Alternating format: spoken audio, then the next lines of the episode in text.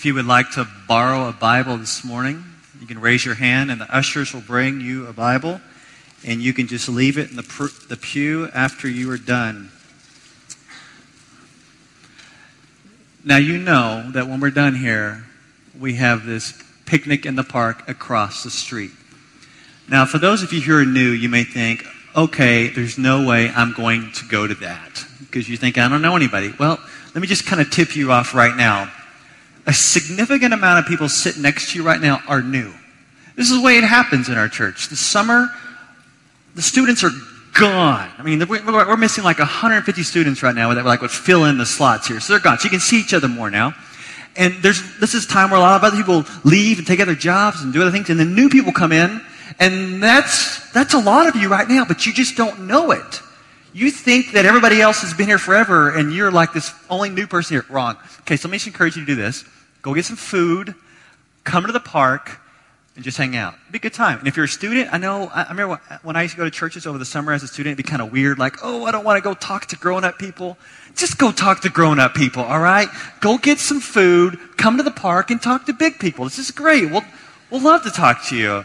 And we're not scary that much. And so, just encourage you to come so let's turn to Matthew chapter 11. We're going through Matthew right now. For those of you who are new, we go through books of the Bible. Right now we're going through Matthew and whatever's up, we preach. And, and I know that Matthew 11, for some of you, has the most uh, famous verses in there that many of you love and cherish. It's, remember those scriptures about come to me. Remember that? Come to me. Oh, you are weary. And remember that? That's wonderful. You're like, yes, you need that. But before we get to those verses, we're going to talk about wrath and condemnation. It's just, it's kind of the run up. It's just what's there. And that's what we do. We, we preach what's in the text, and Jesus says both. He gives both this, this condemnation, and he also gives this invitation to rest. And this morning, we're, we're going to see both. And one of the things I want us to do is I want us to get excited about getting in the Word. This morning, my wife and I had so much fun. We had the spur of the moment, five minutes. Oh, she's not even in here. I don't even see her. But five minutes, we got to sit down, sit down, and she showed me all of her old concert ticket stubs from the 80s. It was like Duran Duran, George Michael, Wham. I know some of you are like, what? Who are these people? Bon Jovi, Aerosmith, Guns N' Roses. I'm like, man, woman, you went to a lot of concerts. And she had fun. And we were like, yeah, remember that? And just, we're just reminiscing and getting all excited. But I just want to, you know, but we both would agree, my wife and I, that we want to get more excited about the Word of God and excited as we see what Jesus has done in history and, and what He's doing now. So let's, let's get excited. Come on, let's get excited about the Word. Let's stand up and let me read this to you. Matthew chapter 11, starting in verse 20. Let me read it to you. Then he began to denounce the cities where most of his mighty works had been done, because they did not repent. Woe to you, Chorazin! Woe to you, Bethsaida! For if the mighty works done in you had been done in, in Tyre and Sidon, they would have repented long ago in sackcloth and ashes. But I tell you, it will be more bearable on the day of judgment for Tyre and Sidon than for you. And you, Capernaum, will you be exalted to heaven? You'll be brought down to Hades. For if the mighty works done in you had been done in Sodom, it would have remained until this day. But I tell you that it'll be more tolerable on the day of judgment for, for the land of Sodom than for you. At that time, Jesus declared, I thank you, Father, Lord of heaven and earth that you have hidden these things from the wise and understanding and revealed them to little children. Yes, Father, for such was your gracious will. All things have been handed over to me by my Father, and no one knows the Son except the Father, and no one knows the Father except the Son, and anyone to whom the Son chooses to reveal him. Come to me, all who labor and are heavy laden, and I will give you rest. Take my yoke upon you and learn from me, for I am gentle and lowly in heart and you will find rest for your souls. For my yoke is easy and my burden is light. You may be seated.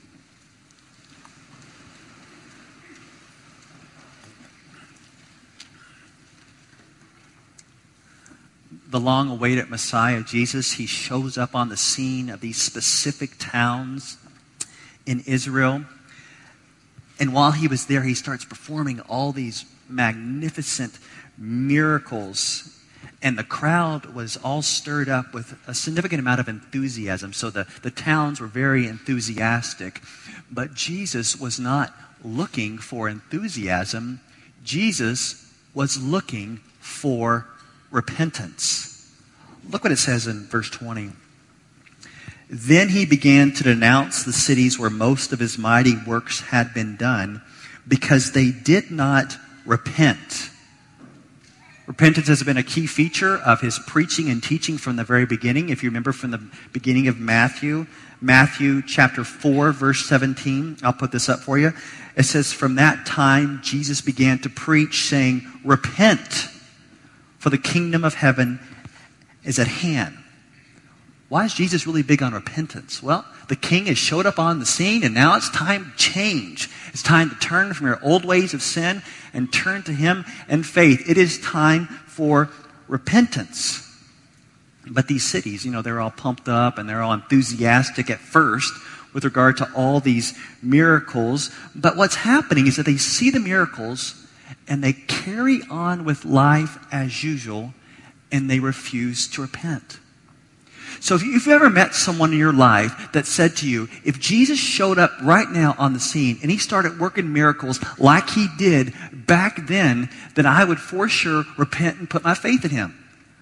But that's not always the case. Here we have entire towns that should have known that their Messiah was showing up on the scene, and they should have been tipped off by all the miracles and the preaching, and yet they did not repent.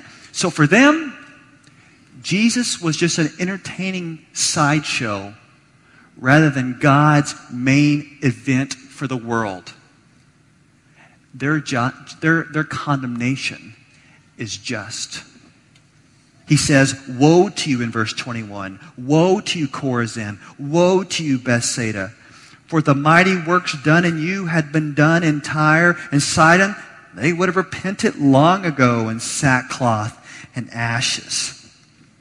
Tyre and Sidon were these pagan cities in the Old Testament. You can read about them in Ezekiel, where they were full of idol worship and they were full of arrogant opposition to God and his people. And Jesus is making a little comparison here. He's saying if these pagan Gentile cities, if I showed up to them in the Old Testament, they would have repented. But now I'm showing up to these Jewish cities who should know better that I am the Messiah, and you're not repenting. And he's saying it's going to be worse for them than for you. Look at verse 22. But I tell you, it will be more bearable on the day of judgment for Tyre and Sidon than for you. I don't know if you ever thought, thought about this before, but Jesus seems to be indicating degrees of judgment or degrees of punishment. Some even say, uh, put it this way, a degrees of punishment in hell. I don't know if you've ever thought about that before, but it seems to indicate that Chorazin and Bethsaida had a greater degree of revelation in that Jesus actually showed up on the scene in their town. And so, therefore, since they rejected him and they did not repent, they're going to be judged greater than these Old Testament cities who had no such revelation. So I'm sure it's a big theological study if you ever want to get into it and try to understand wow, there's going to be degrees of punishment in hell. That's, that's an interesting concept, huh? The greater the revelation, the greater the accountability, and the greater the judgment. And he's not just done with these other cities. Look at what he says about his ministry base, Capernaum. Look what at verse 23 and 24. This is Jesus' main ministry base. This is Wheaton, Illinois. This is Colorado Springs, Colorado. This is, this is where all the Christians are or should be. Look what happens. Verse 23 and 24. And you, Capernaum, will you be exalted to heaven? You'll be brought down to Hades. For if the mighty works done in you had been done in Sodom, it would have remained until this day.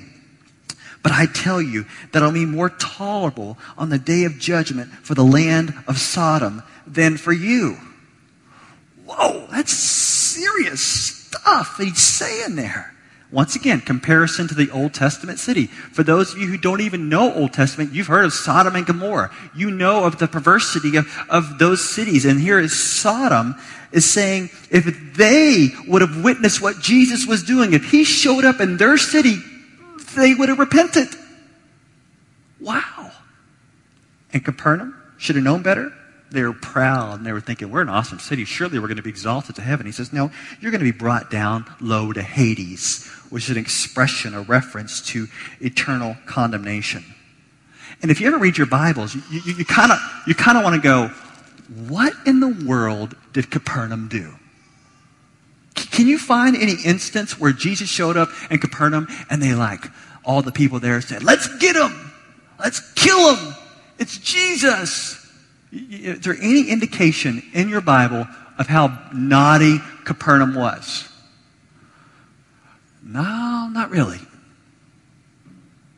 No, they, I don't think the city the residents of Capernaum ever thought to themselves, we're going to make this plot and we're going to kill Jesus or we're going to uh, just get him. You see, the main issue with Capernaum is this is indifference. They were just indifferent. The Messiah showed up, did some miracles. Cool, whatever. And for those of you who've never thought about this concept of degrees of punishment, you could just, you could just bring it into our day and time and, and think about this. There are people who sit in churches week after week, their whole lives as little bitty kids, and they grow up in the church, and they're, they're not following Christ, but they're exposed to so much revelation of Jesus through the Word of God. And, and I would say their accountability is very great.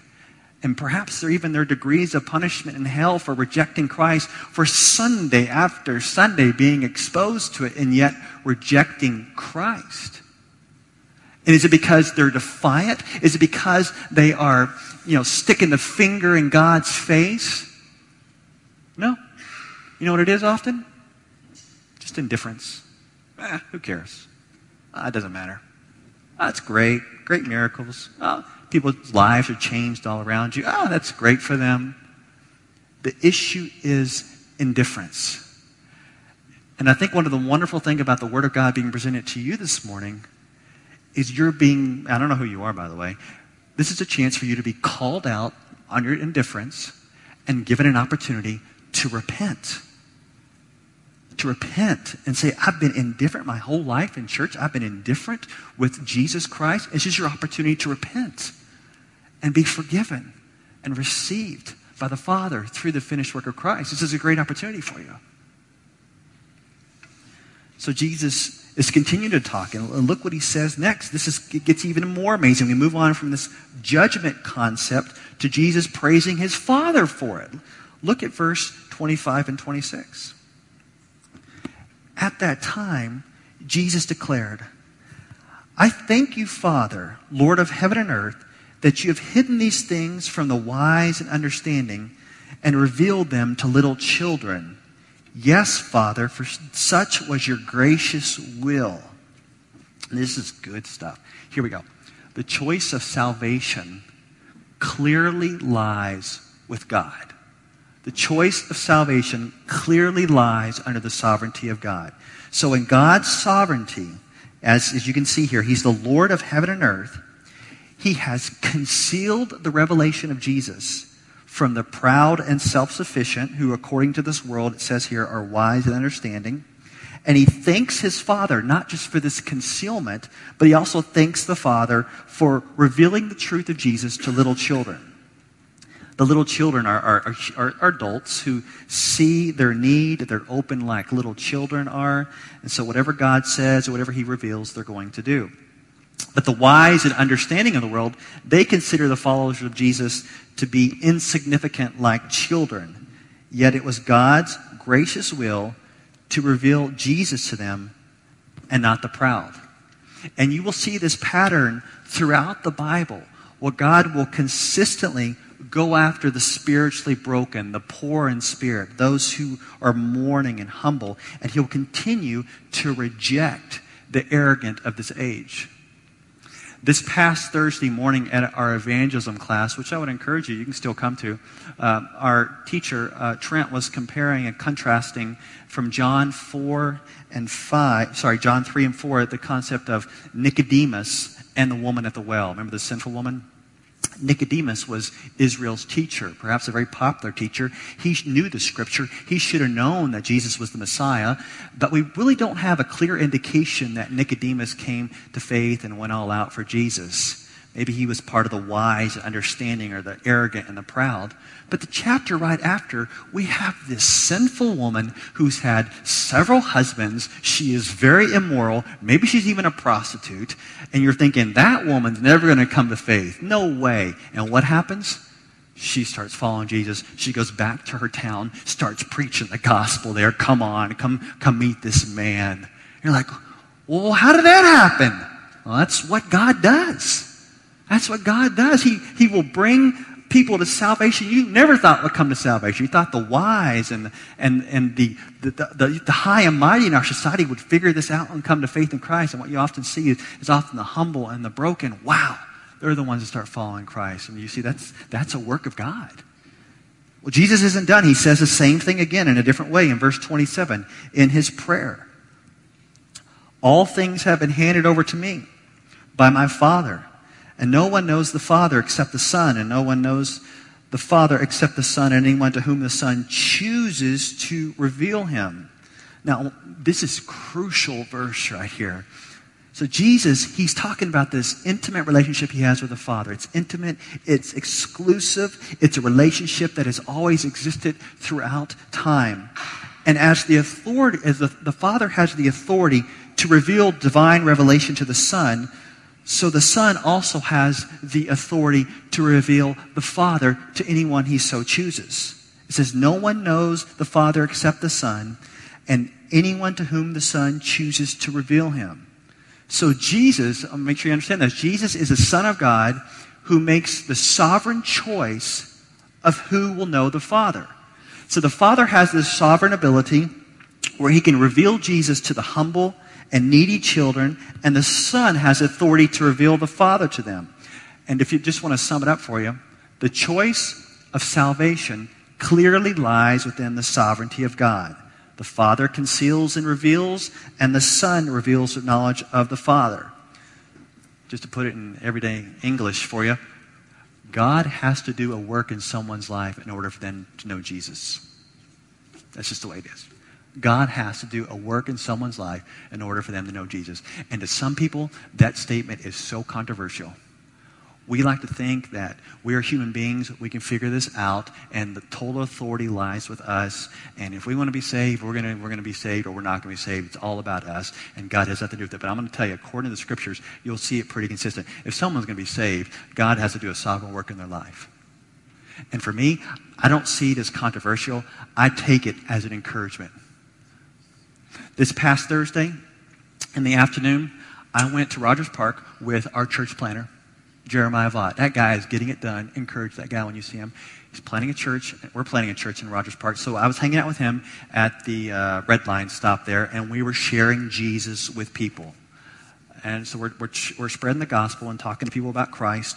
And some of the conversations we had with people, I thought to myself internally, this person is never going to come to faith in Christ. They are so against Jesus. They're so hardened in their heart. Never going to come to faith in Christ. But what does the scripture say? God does a sovereign work to bring about salvation to those he so chooses to in his time and his way. Because I guarantee you, if you saw me before I became a Christian, you would never think I would become a Christian. I guarantee you, I was immoral, in your face, cussing, angry. I was a thief. There's no way you would ever say, yeah, that guy's going to become a Christian and he's going to preach the word one day. No way. It's a sovereign work of God. And so as you live and you share with your neighbors, you share with your coworkers, and you think to yourself, never. Uh, it may be true. They may never come to faith in Christ, but I want to tell you this. I'll tell you this. It's a sovereign work of God. If they're going to be saved, He has to be working in their hearts, working on them to bring them and awaken them. It's His work. So now you're kind of wondering okay, so if it's the sovereign work of God, where does human responsibility fall into this?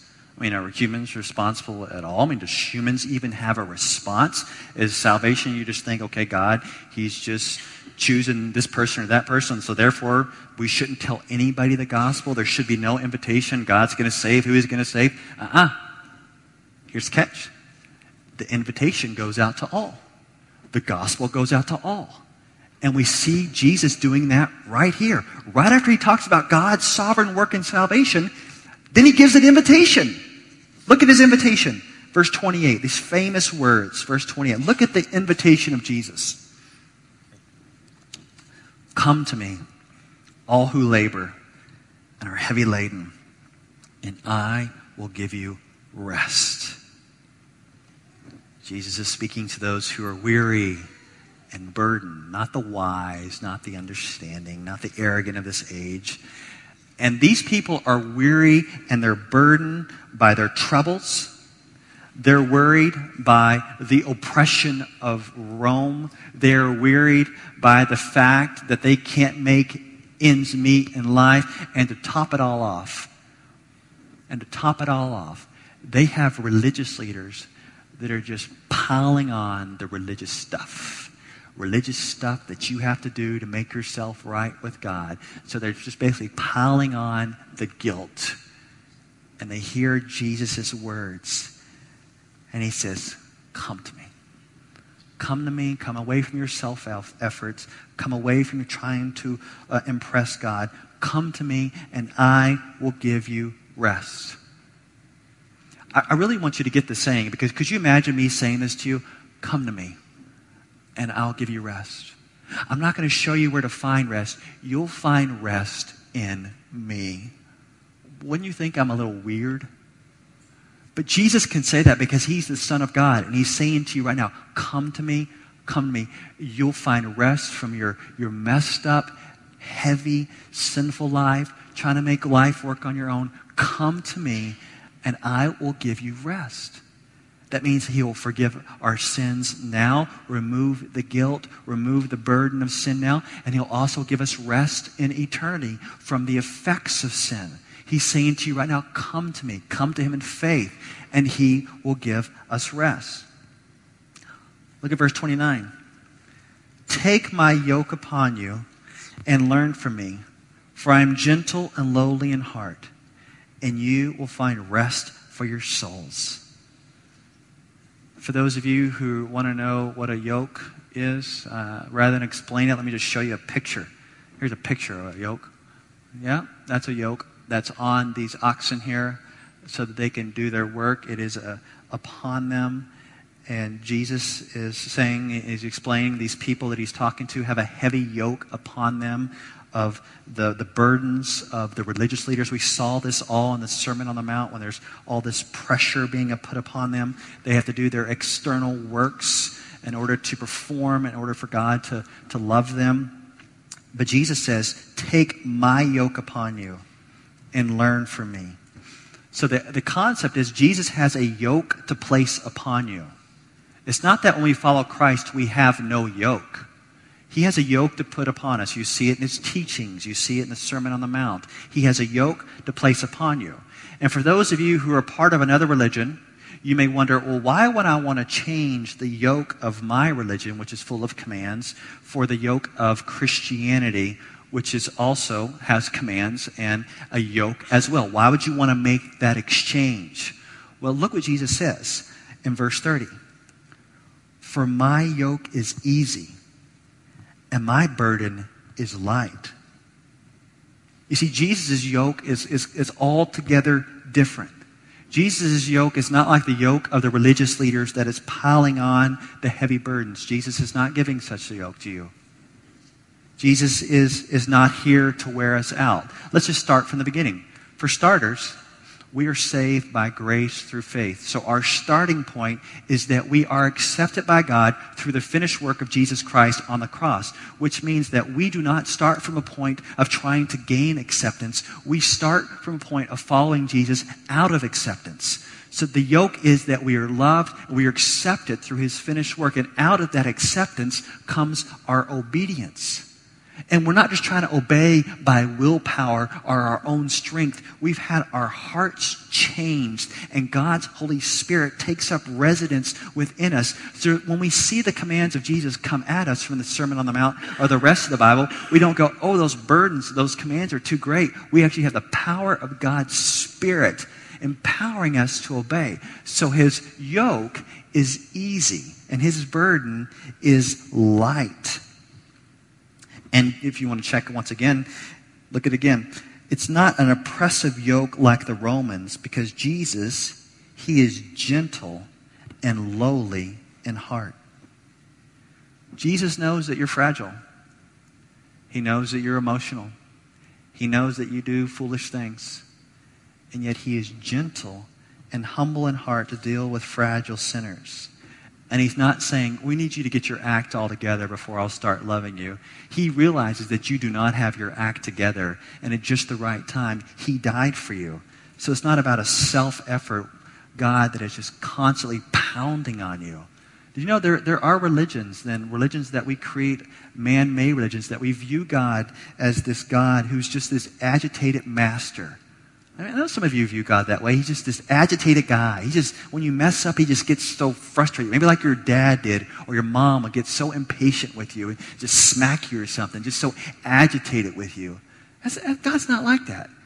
Jesus is gentle. He is humble in heart. He'll deal gently with you. He'll have compassion upon you. He understands your state. He's saying, Come to me, come to me, and you'll find rest for your souls and you'll find an eagerness to obey him and welcome his, his yoke upon you. And as I was thinking about the rest this week, I was thinking of three types of people in here. I don't want to group you guys all up or have you stand when I call your group, but I, I think I think there there are three types of people in here because we all have unique ways that we wear ourselves out. Isn't that true? We all have unique ways that we wear ourselves out. And, I, and that, that can be physically, but most often that's emotionally or spiritually. We all have unique ways that we wear ourselves out. And so I just want to kind of go to these three groups of people. I don't know where you're at. You're going to probably be in one of these. So let me start with the first. First group is these people. Number one, those who are wearied and trying to be religious to earn their way to heaven. Maybe that's you, maybe that's someone you know. You're thinking, you know, why are you going to go to heaven? Be a good person, do good works. If I'm good enough, I'll get in. If not, oh well. But I'm going to give it a shot. So maybe those in here who are weary trying to be religious. I just want to set the record straight. For those of you who just want to understand the message of Christianity or you want to communicate the message of Christianity, the message of Christianity is not about your work. The message of Christianity is about the work of another. It's not about your work. It's not about you being good. It's about someone else who was good for you. That's the message, the gospel. That's why it's good news. That's what separates Christianity from everything else. It's good news. You can't do enough work. You can't be good enough. But there was one who did the work in your place. And his name is Jesus. He did the work of living a perfect life on this earth. The perfect substitutionary atonement on the cross. Buried, raised again. And through faith in him, we are accepted. That means that when you put your faith in Jesus, God views you as righteous. He accepts you. One of the verses I was meditating on this week and memorizing this week, I want to share it with you. It comes from Romans chapter 4. Verse 5, beautiful scripture. And to the one who does not work, but trust him who justifies the ungodly, his faith is counted as righteousness.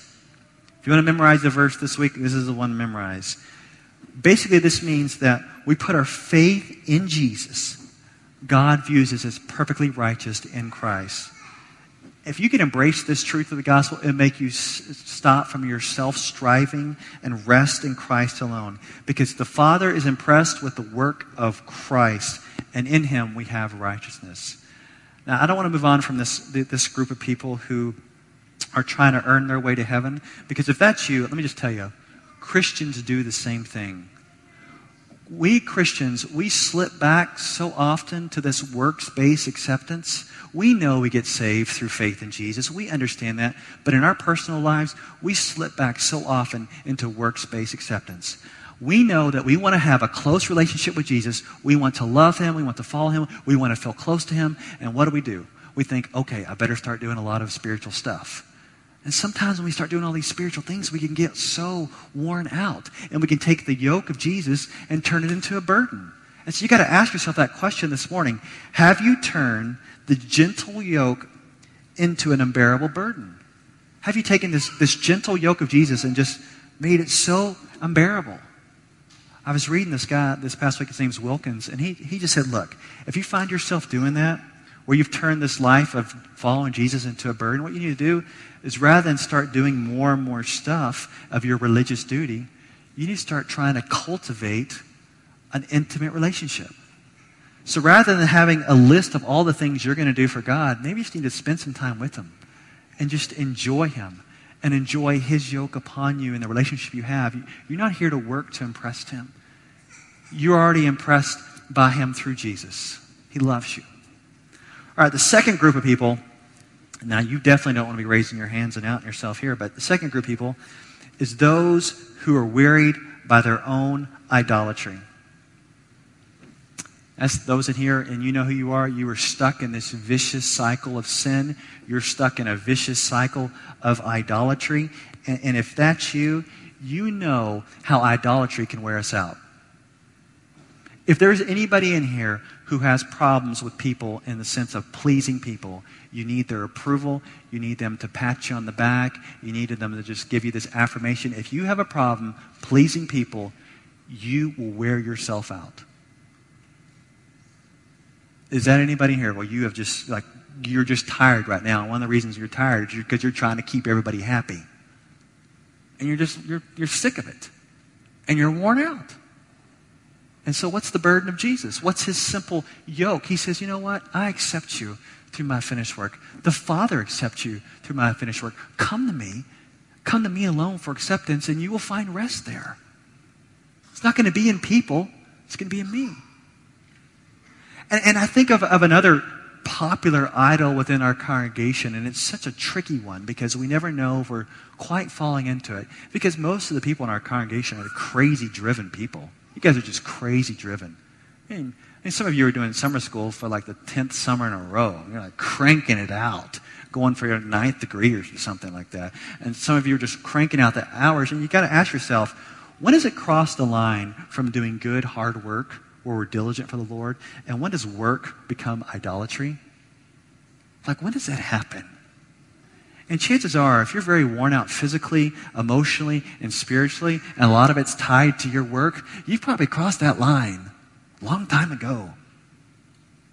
And Jesus is saying, Come to me. Come on, come to me. I'm not putting that burden on you. I accept you. You can work and do your job and do your school at a place where you're loved. Not where you're trying to impress people, yourself, God, your family. I'm impressed through Jesus, what he's done for you. Come to me. Come to me for rest. Well, here's the last group of people, and this pretty much includes all of us. Number three, those who are wearied by the effects of sin all around. Now, you're not only burdened by the sin around you, but some of you are just worn out. You're, you're trying to fix all these problems in your life. People are, are just messing with you. Your circumstances are messing with you, your health, and you're just, you're just burdened. And now I'm going to I'm gonna do something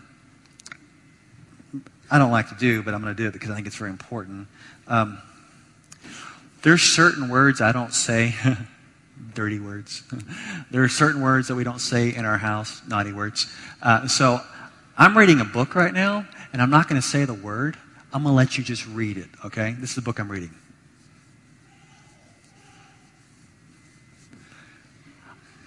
I would encourage everybody to get this book, especially if you're like, yeah, that's me. That's, that, that book's by a reputable publisher, CCEF, very solid counseling, uh, counseling group. And maybe you said, yeah, I've, I've said that before over and over again. Maybe that's your sentiments. And the author gives some examples. A really good summer reading there. Uh, he gives examples of maybe husbands that feel expendable at work and unappreciated at home, or maybe there's some single people in here that you're in a relationship, it's just not going anywhere. Or you're a single person and you want a relationship to go somewhere in life. Or maybe you're, you're, you're a mom and you're like, I have no identity and I have no life of my own. Or you're, you're a parent in here, you have grown children and they're prodigals. Or you're a victim of crime, you're a victim of abuse, uh, of maybe someone's betrayed you. Maybe you're a graduate in here, you've got a four year degree, now you can't get a job. Or you're an adult, you're going through a divorce, you've been through a divorce, and it's, it's difficult for you and your children. Whoever you are, you know that chances are you may have expressed those sentiments before. It's, it's, it's hard living in a sinful world where the burdens uh, can sometimes overwhelm us and wear us out. And I just want to tell you, Jesus is saying, Come on, come on, come to me for rest. Come on, come to me for rest. You don't have to figure this out. You don't have to fix your wife, your husband, your kids, your friends. You don't have to fix this. Come on, come to me for rest. Come on, Come on to me. Come for me. I know you're burdened. Come on. Take my yoke upon you. Learn from my ways. Learn how to maneuver in life from me. Come on. Come to me for rest. And I believe that when we come to Jesus for rest, I'm going to ste- step out on a limb here and I'm going to say, I think it is something you will experience. I think it's actually something you will feel. I don't think Jesus is saying, come to me for rest and you're not going to feel it. It's just going to be something psychological going on. No, you're actually going to feel rest. And I remember uh, 20 years ago, I was saved this summer. It's like a little anniversary here. We should have a party. Picnic in the park, my 20th anniversary of my salvation. See you afterwards. But anyway, 20 years ago, I was saved. And I remember when I got saved out of my life of sin, I really felt rest. Like the, for the, one of the first times, like, I feel rested. There is something that just dropped off of me. There is a peace I cannot explain. It is well with my soul. I can't explain it. And the same thing happens maybe when you're stuck in a pattern of idolatry, of sin. You ever had this? And then you, you repent and you don't do it anymore and you're forgiven. I actually feel inside eternal into rest. So uh, Jesus is actually doing a work in me. And when I feel the burdens of this world and the troubles of this world crowding in around me, and I go to Jesus and say, Help! Give me your sovereign control and your love. I actually feel and experience rest. So, what I'm calling you today is to come to Jesus. Come to Him by faith. And I believe by the power of God, you will experience His rest. And so, wherever you're at, whatever category you're in, we're going to go to this time of prayer. As you go to this time of prayer, I want you to actually to pray in your head and from your heart to God and experience the rest of Christ. So, let, let's go to the Lord right now in prayer.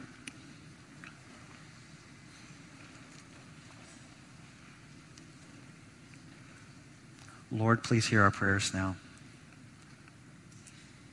For those of you in here who are tired and worn out and you feel like God is just this agitated master, he is just putting burden upon burden upon you. Just know that that is not true.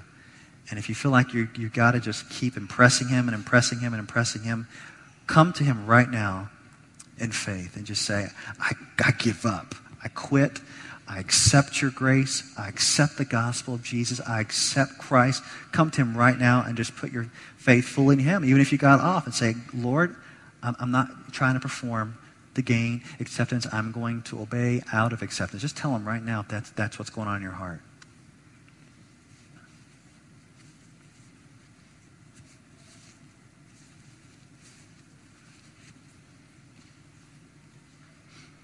And those of you who are tired in your sin, you're wearied with your own idolatry, whether it is sexual morality, whether maybe maybe you got a, drinking, maybe it's eating, Maybe it's just your, your, what you do with your time. Maybe you're just way working too crazy, trying to please people, but you're, you're just tired from your own idolatry. Just right now, come to Jesus for forgiveness. Come to Him and, find your rest in Him. Just, just talk to Him right now about what's going on.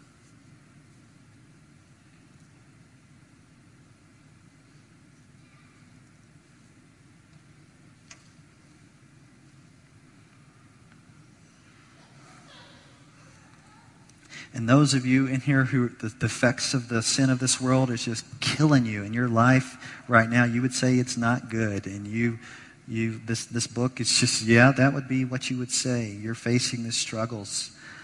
Just, just tell them right now that you need rest, that you can't fix it, that you can't make things work, that it's just bad right now, and you, and you need His rest and His peace. Just, just come to Him right now and express Express that you need his rest.